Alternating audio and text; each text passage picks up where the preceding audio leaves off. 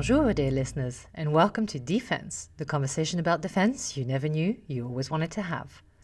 I'm Dr. Alex Valenti, and today my resident electronic warfare specialist, Dr. Thomas Withington, is joining me again, this time in our virtual bar, for another exciting episode on women in World War II and, you guessed it, electronic warfare. Clear. Hi, Tom. Thank you so much for joining again. How are you doing today? I'm all right, Alex. It's always a real pleasure catching up with you. And um, I'm sitting here comfortably at home in Toulouse. And as the sun has gone past the yardarm.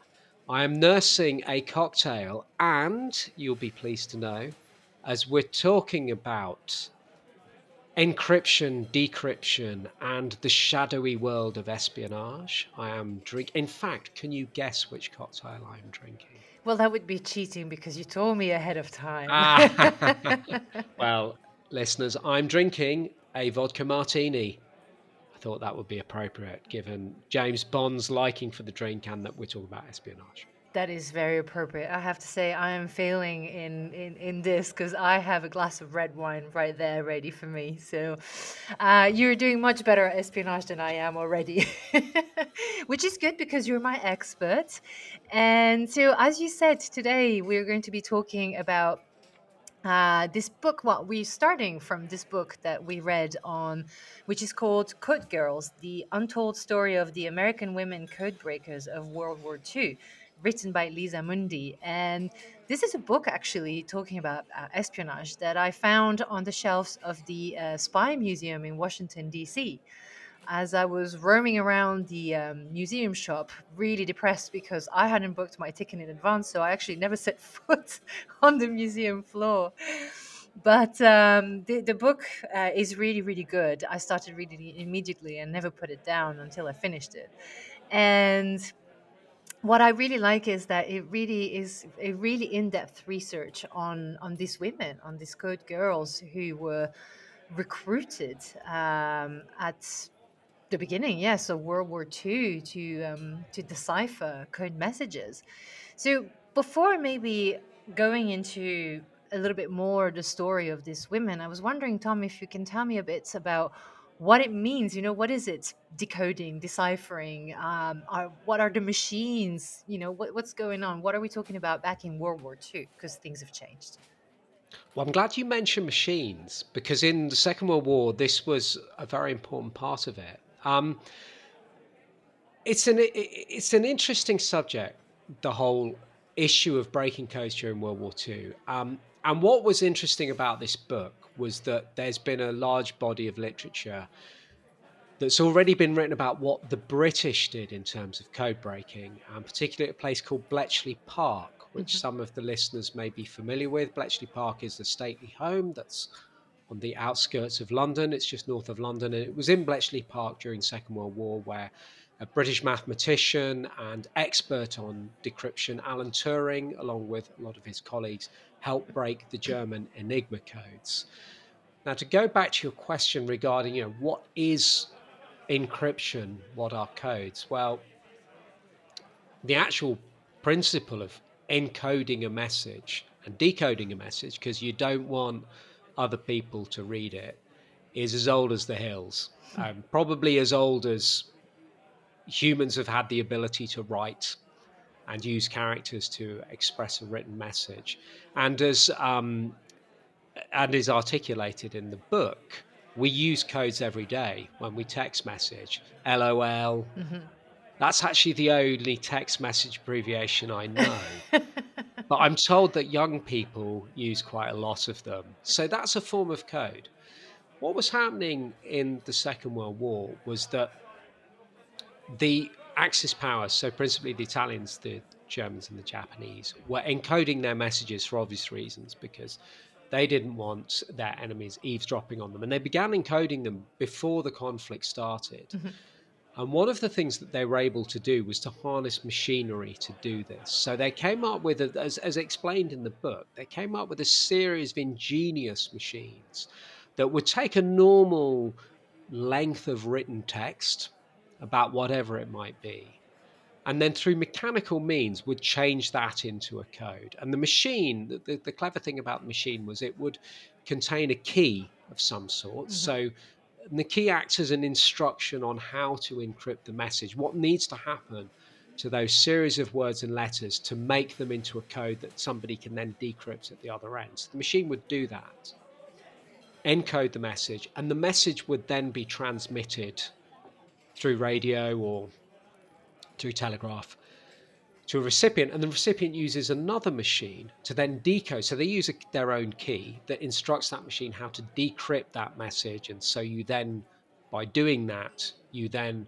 realize what the contents of the message are. Now, the challenge, of course, for the Allies was that they had a great deal of difficulty getting the machines that the Axis powers were using. Now, the Enigma code breakers um, in Bletchley Park were very fortunate because they had access to a machine that Polish partisans were able to capture, and they could not only help sort of reconstruct their own machines, but crucially, they could build effectively what were proto computers, really, um, giant mechanical calculators that could break these codes, and then they could exploit the intelligence within them. So, really, what you saw in World War II was a mechanized version of what humans have been doing for thousands of years.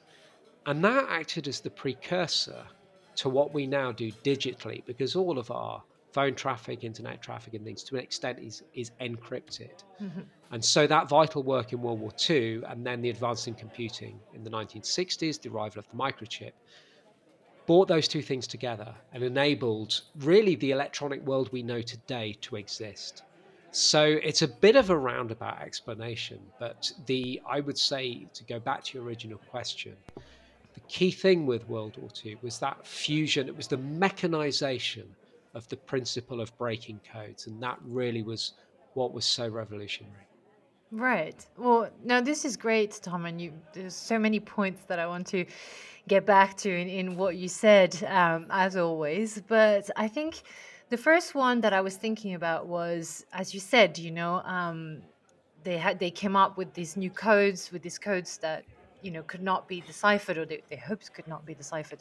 But as we're about to find out as we go along in this conversation they did get found out eventually. So does it mean that every so often they also had to change the codes um, and, and, switch things around and did the machines do that yeah i think it's a well it's a very interesting point you make uh, what we do know is that the codes did change on a semi regular basis. Much of the book deals with what the Japanese Navy were doing and the Japanese Armed Forces were doing in general with their codes. And what you see is that um, every so often, uh, the codes are changed. The codes are either changed in a particular way, or a new system of encryption comes to the fore and starts being used. And so that obviously has to be decrypted anew.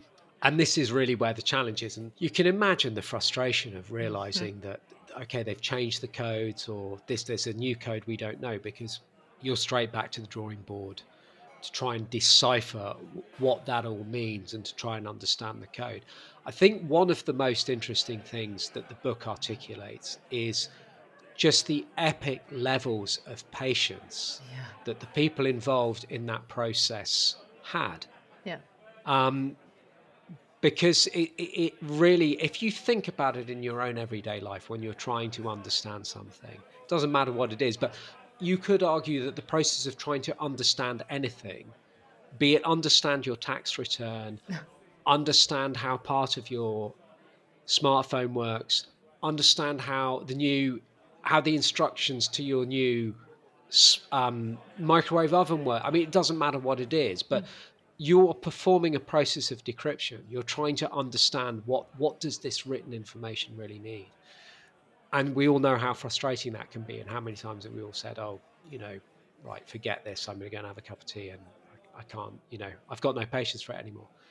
And and I think one of the interesting aspects with this is that going back to what we talked about just now, there was a process of mechanization, but the mechanization is only part of it because the mechanization couldn't have existed without the brains of the people, and most importantly, as explained in in this book, the brains of these amazing women who were very young. Often, you know, in many cases, it was the first job they'd had, or they they they they'd not really, you know, they'd not really been out into the into the world, let's say, for very long.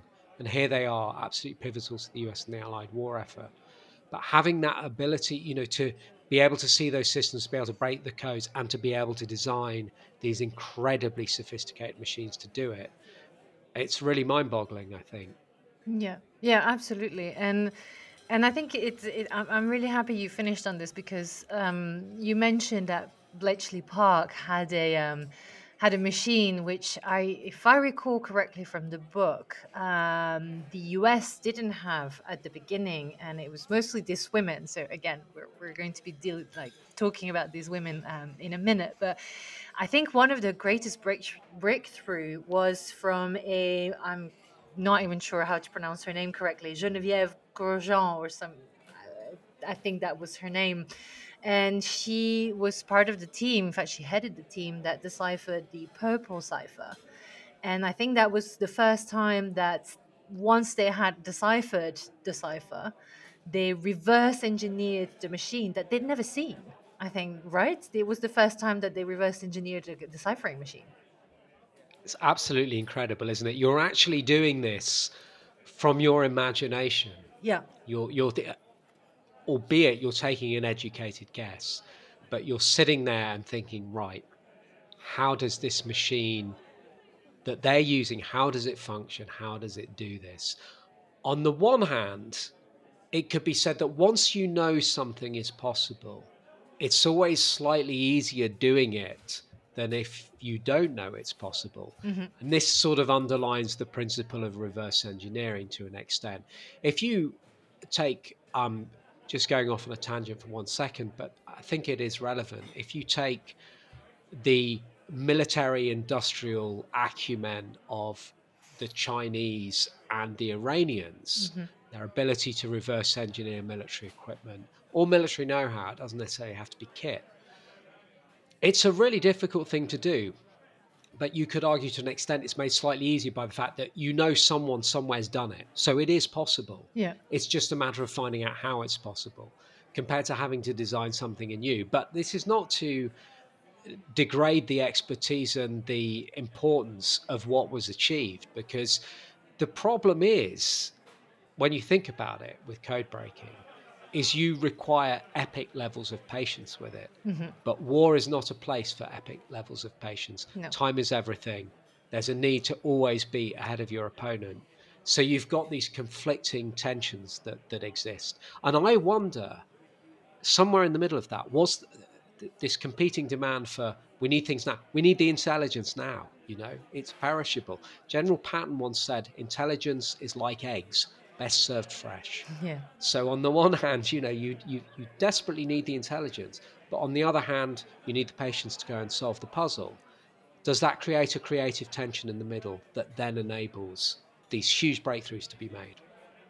Yeah, I would think so. Um, I, I would tend to agree with you on that one, and I think also, I mean, pun somewhat intended. I mean, they hired a whole army of women um, to do this work. Uh, I think the, if I recall correctly, it was the Navy first, and then the Army in the U.S. who started hiring women. And as you were saying before, they were hiring them out of, out of university, out of you know being at home, out of their jobs. So I know that, for instance. Um, one of them was a teacher and um, and you know she was hired to do code breaking and it was saying in the in the book that she would earn i think i don't want to say something silly but she would earn something like 1200 12 1300 dollars a month and it, this was double what she would have earned as a teacher. Um, so i think you know it was it was an amazing opportunity for these women and it was an amazing kind of workforce for the for the U.S. Army and the U.S. Navy to be able to have all these women. And and and it says, I think that's what I like about the book as well, is that it really it really describes really well the atmosphere in those rooms. Like some of them were working crazy hours, really crazy hours. It is incredible, isn't it? And you do wonder if the very fact that a nation is at war, how that acts as a motivating factor. And everybody knew somebody who was involved at the front in some shape or form. People had husbands, brothers, and it was mainly men who were at the kinetic end, if you mm-hmm. like, of the offensive. So, uh, risk of sounding glib, everybody had a card on the table. You know, everyone had a skin in that game and they had an interest in getting their loved ones home safe and winning the war. I mean, they're they're two very very clear motivations. I think about this in the context of what's happening in Ukraine at the moment, and a, a recurrent theme that you hear is people are continually um, amazed and impressed by the resilience and the mm-hmm. motivation mm-hmm. and let's put it, you know, the sheer bloody mindedness of the Ukrainian, not only their military but their population as a whole. Well, in a sense, it's unsurprising because everybody has a skin in the game. The survival of their own country and also of their relatives who are bravely fighting the Russians. And I think there must have been a similar motivating factor that's at work that, that drives people to do the most extraordinary things. As you said, Alex, it's amazing in the book. You read people, they're doing these 24 hour mm-hmm. shifts. Mm-hmm. There's this wonderful description that Liza Mundy has in the book of where you would walk around the uh, halls and you'd walk around the rooms of the um, these very secret installations being built in Washington D.C. to do this work, and it would be the dead of night, and the smell that would pervade the senses is coffee. Mm-hmm. And here we are, you know, the military run on coffee. This is, of course, if it's in Britain, the military run on tea. But there we go. um, but you've got this whole thing that people are doing these most extraordinary feats in these most extraordinary conditions. They're having no very little time off. They've got very, and when they do have time off, they've got very little in the way of creature comforts. You know, you've got people trying to get um, uh, get a, some fruit or some vegetables here and there, or or try and get some meat, or treat themselves to nylon stockings or whatever it is, you know, because the, it's not like you can down tools and think, right, it's the weekend, we're going to go off and have a big blowout at the restaurant, do some shopping. This is a country at mm-hmm. war but yet you still keep going. And I, I don't mind saying I found that something that was truly inspiring in the book, actually. Yeah, yeah, absolutely. And and to that point, I think what struck me in the book uh, also is that uh, you know she she talks about in one of the chapters she does talk about this. You know, they they weren't allowed, of course, to say what they were doing. I mean, they were they were a huge,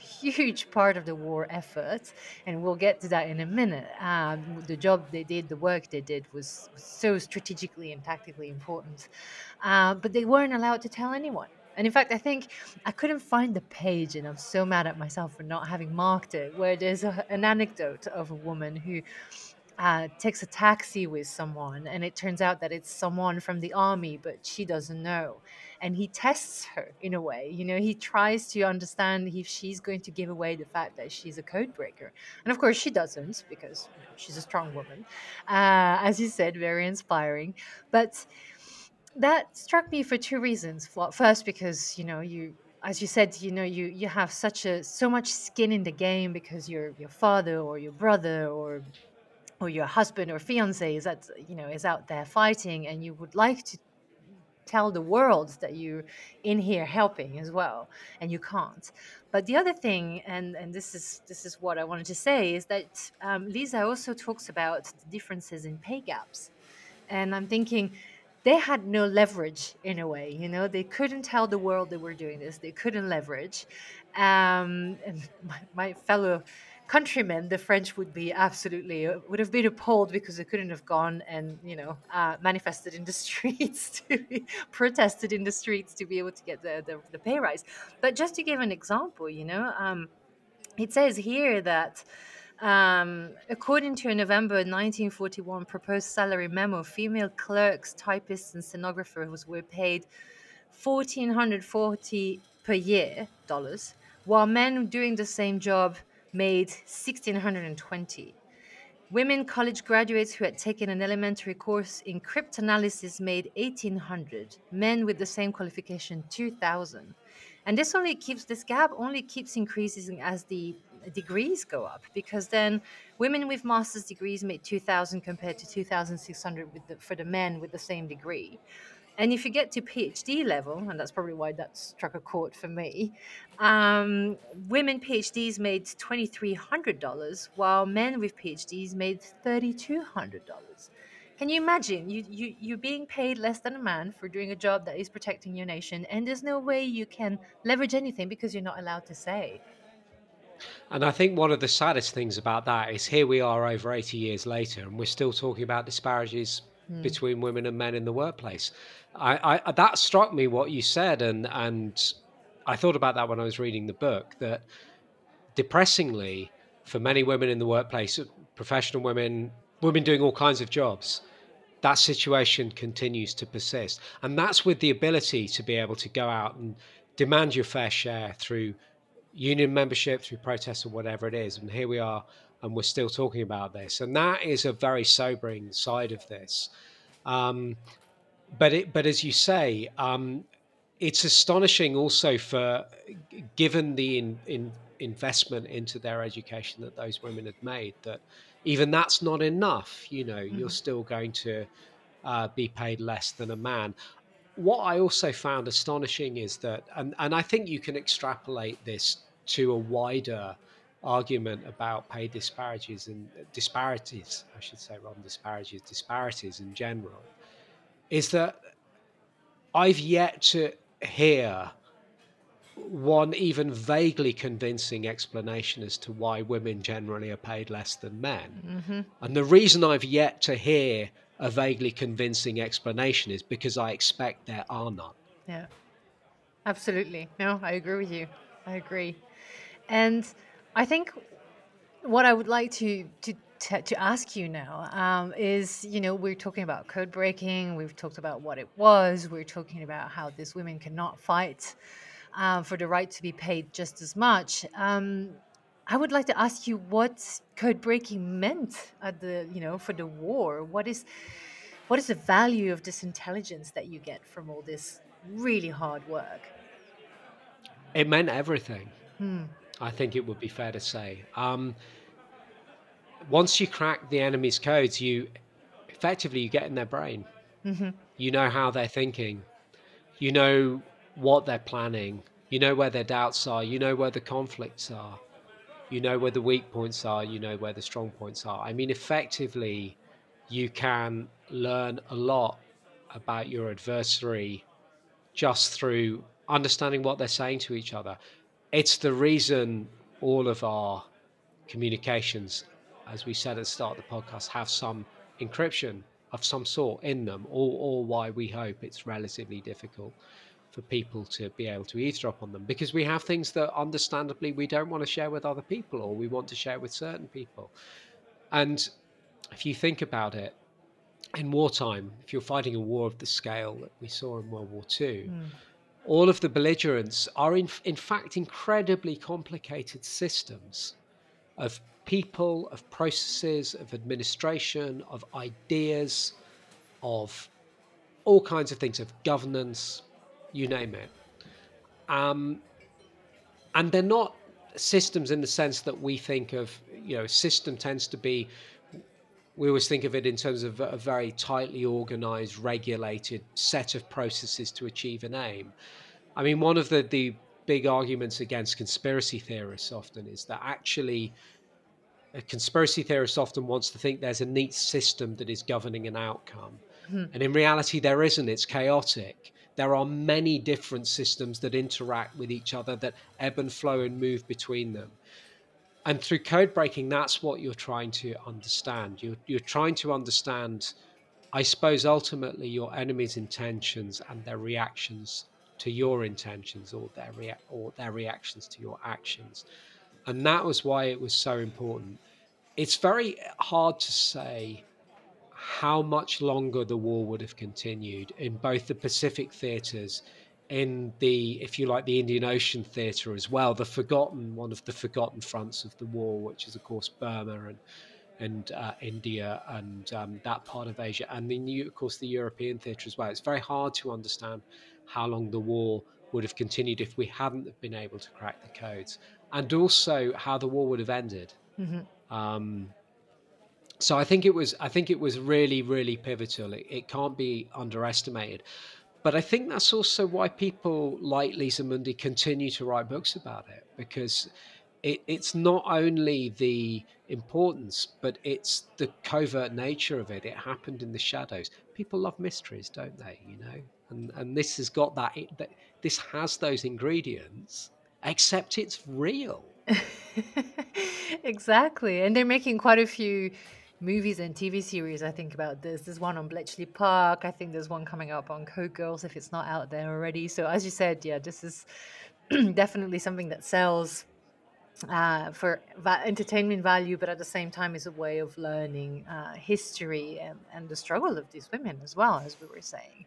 And I think you're totally right in terms of, you know, there was no way of finding out what would have happened um, if code breaking hadn't worked as well as it did in the end. Um, and there's a there's a really good. I mean, I'm not a history buff. I was terrible at history uh, when I was a kid, uh, and you know I read books and I most of the time don't remember things. But in this one, there's a really good uh, description of the Battle of Midway, which all our defense and and defense history enthusiasts will know was a very defining battle for the Pacific Front um, because the Japanese were a really, really good navy with uh, advanced systems, advanced encryption, and you know they delivered quite a big blow to America, well to the U.S. with the um, with Pearl Harbor, and, and Midway in a way was the United States way of,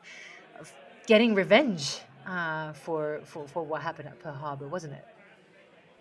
Well, I think it was the the turning point mm. in, in many ways in the Pacific War. Um, I'm not necessarily an expert on that part of the history of the Second World War, and even even less on the Pacific theatre. But the, the impression I've always had is that really this is where the war starts to move into the U.S. favour, and the US is able to inflict quite a significant operational defeat on the Japanese Navy in particular. And from that, it then becomes possible to ha- to initiate the island hopping strategy that the US then adopted. You know, capturing and consolidating key parts of the, the respective island chains within the Pacific Ocean, and then using that as the jump-off point for then future conquests. And Midway is a really, really fascinating battle, and the, the code element to it is particularly interesting. Uh, because uh, having seen the great Charlton Heston movie, The Battle of Midway, which I thoroughly recommend to anybody, one of the best World War II films out there, the whole point of, or the whole importance of the, the code breaking is um, is very, very minor. In fact, I'm not even sure if it's mentioned in the film. That may have, of course, been because when the film was made, the amount of public information that was out there regarding what was done was possibly very little. And it's, it's possibly that a lot of the exploits that are talked about in the book remained confidential and classified. So simply there was just there's just no access to it to, to know the importance of that. But I think, as you say, the Midway is a very good and graphic example of the contribution that code breaking makes to actually changing the operational reality. And then that subsequently changes the wider strategic outlook of the war, that, as we know, ends up with the atomic bombs dropped on Hiroshima and Nagasaki and the surrender of the Japanese. Um, there's another interesting element to that in the book, which is the Atlantic, the Battle of the Atlantic as well, mm-hmm. the the damage that the German U-boats were inflicting on Allied convoys that were resupplying Europe, and also that were bringing US materiel and troops over into Europe ready for the invasion of D Day on 6th of June 1944, and how important it was cracking the German Navy Enigma codes to start being able to get on the, the, the defensive, uh, get on the offensive rather than the defensive against the German Navy in the Atlantic. I think one of the things about the the book and about the sort of ambience, if you like, of the code breaking in general is that we read this 80 years later and we know the outcome of the conflict. Mm-hmm. So, so we can think, oh, it's really good that they did these things because uh, the Allies won the Second World War. And if you like, the liberal rule based international order that we enjoy today or that we try and defend and fight for um, emerged. But what you've also got to think about is at the time, the people involved in the code breaking, they just simply did not know the way that the war was going to go. And I would found myself thinking when I was reading the book, imagine walking through those corridors in the really dark days after Pearl Harbor. You know, things aren't great. Mm. Midway's not happened yet. The Japanese Navy almost feels supreme. And you just don't know what's going to happen. You just think, hang on, it's conceivable we might lose this. Um, and feeling probably quite despondent. I'm sure many people were. But suddenly, or maybe not suddenly, but over a period of months or weeks, you you're able to start cracking into the codes and seeing what the Japanese are up to, and just think of how that must have felt. Of we we we really, it's like you know when you really need a break. You know, it's like I really I really in your professional life or whatever, I just really need some luck at the moment, and suddenly it lands. Well, there you go. And so I think that was a really interesting element of the the book. Is I tried to read it thinking almost trying to put myself in not knowing the result of World War II. You know, mm. it's because you're thinking we're really on a cliffhanger. Here. Yeah, yeah, absolutely, and uh, and I like that you mentioned this because I was thinking that's exactly why what I think struck me about the Battle of Midway is that they took a massive bet. Effectively, in in in very broad strokes, what happened is that they they managed to decode well i mean they already had decoded some elements of jn25 the japanese cipher and they managed to un- to understanding the few messages that what they were referring to as af was in fact midway. And the japanese were saying that they were going to attack midway. And what the us did instead was uh, they sent uh, an, uh, a message, not even encoded, in fact. They sent a message saying that Midway was running out of water and they were going to have to leave. They were going to have to, to move somewhere else. Um, they were they were struggling effectively, and the Japanese intercepted the message and and decided to act on it. Which, as far as I'm concerned, already is kind of like really. I mean, this wasn't even an encoded message, and you decided to act on this. And the Japanese decided that they were going to do a, a, a landing in the uh, Aleutians, um, I think you pronounce, and uh, to as a kind of decoy. But in fact, they were going to bring most of their fleet to Midway, and when the U.S. were going to come back from getting the um, the supplies they needed, they were going to surprise them there, and they were going to um, annihilate them basically. And of course, what happened is that when the Japanese arrived at Midway, they realized that the Americans hadn't gone anywhere. And in fact, not only had they gone nowhere, but they also had three, I think, three or four aircraft carriers. And if I recall correctly, I think Midway is also significant in terms of world history because it was one of the biggest first battles fought from like with uh, planes from aircraft carriers. And yeah, well, as I said, what, what I what I found fascinating was this idea of the U.S. got the information and took a gamble saying, okay, we're going to send the wrong information out there, hoping that the Japanese are going to act on it, and then we're going to surprise them. Yeah, I mean, it's it really is putting all your chips on the table, isn't yeah. it? And just hoping that this is going to work. I mean, I love the story about when they they went for Yamamoto, you mm-hmm. know, head of the Japanese Navy. And um, they cracked the codes. They realised, okay, he was. I think he was going somewhere like Bougainville or somewhere like that. But it was one of the Japanese uh, one of the territories Japan had occupied, and they knew that he was he was going to head there. He was going to be escorted by X number of aircraft. This was the itinerary. Apparently, Yamamoto was had a very strict itinerary, like to be exactly where he said he was going to be at a particular time. I mean, they had it on a plate. Okay, you know, they had all of this information, and then they ambush him, and the rest is history. You know, he's he's he's killed in the battle. And I just thought this is really fascinating because it reminded me a little bit of what the US did with bin Laden. You know, that you you you build up the intel picture. You know that you've got a high value individual that you can go after. And you gradually put the plan together of how we're going to do this. And really, up until the last moment, you don't obviously know if it's going to be a success. And you probably can't really say with any absolute certainty that the intel you've got is going to be 100% correct. What if the intel itself is a ruse? You know, they've put this out there and Yamamoto is going to be somewhere completely different. But hey, it's a success. And I, it, this got me thinking about we're, we're in a, a world now where we've got, um, I was just talking about the bin Laden raid, for instance, and we, we have the um, raids against high value Al Qaeda members, ISIS members that have been performed by uninhabited aerial vehicles in parts of North Africa and in parts of Middle East, etc. And often on the news, what you hear in the evening is perhaps quite a short piece, or it might be a short piece in the newspaper. Today, the Pentagon confirmed that they, uh, you know, that the assassination of whoever it might have been had been successful. Probably very little detail on how it was actually done. Maybe it comes to light later that it was a drone attack or something like this. And this is all you hear. But what you don't hear about is that strike probably took months mm-hmm. of preparation, painstaking work, following that person, learning about their habits, learning what they're up to, building this intelligence picture of them. And that probably involves a lot of decrypting communications. These days, it would be cyber, of course. It would be what's moving around the computer networks, what's moving around the cell phone traffic. But the methodology is still exactly the same. It hasn't changed from 80 years ago. It's just we can do it faster and we can do it digitally. And you do think with this book of those number of times where this is really not all or nothing, but you're you're you're taking a risk. Mm-hmm. Um, it pays off, but it is a risk nonetheless. What it gets you thinking, what it got me thinking perhaps, is that the intel cracking codes, getting that intelligence is so important, but ultimately can only take you so far because ultimately it still comes down to a human decision. Mm-hmm.